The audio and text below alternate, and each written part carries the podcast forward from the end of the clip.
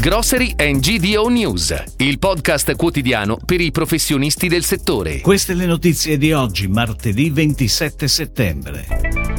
Iperale Tigros a gonfie vele anche nel post-Covid-19. Aspiac Service acquisisce punti vendita Winner e cresce in Veneto. Siccità. Enterisi annuncia la perdita di 3.000 ettari di risaie novaresi. Poké, in Italia, fatturato di 328 milioni per piatto hawaiano. Niedittas sceglie la sostenibilità. Iperal e Tigros sono due brillanti retailer attivi in territori attigui, entrambi in un mercato difficile perché presidiato dal leader della GDO per eccellenza, S. Lunga. Tale ingombrante presidio per la qualità che esprime obbliga i competitor ad agire con altrettante strategie eccellenti, pena l'esclusione dal mercato.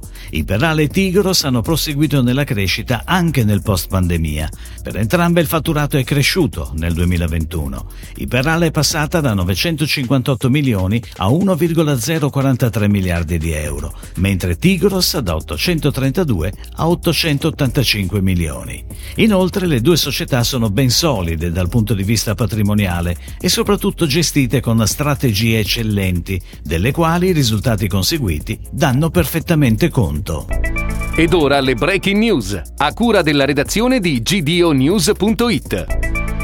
Aspiac Service, concessionaria del marchio Despar per il Triveneto, l'Emilia Romagna e la Lombardia, annuncia l'acquisizione nel veneziano di tre punti vendita insegna Winner Supermercati, di proprietà dell'imprenditore Gianni Menegazzo.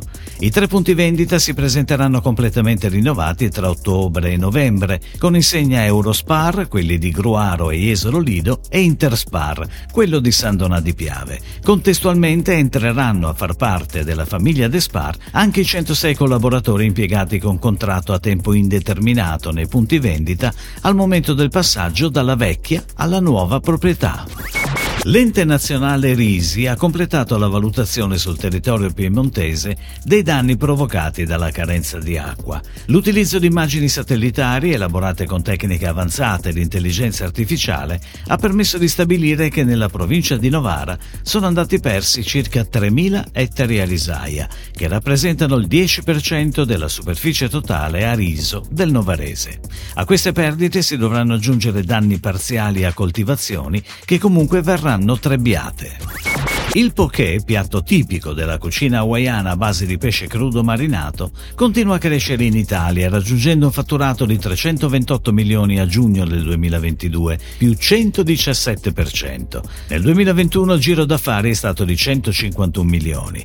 Positivo l'andamento in Italia delle pokerie, punti vendita. Al 30 giugno 2022 erano registrate 820 attività, più 140% rispetto al 2021. A livello geografico Lecco, Milano, Roma e Torino si confermano come le città italiane in cui il mercato del poké è più sviluppato.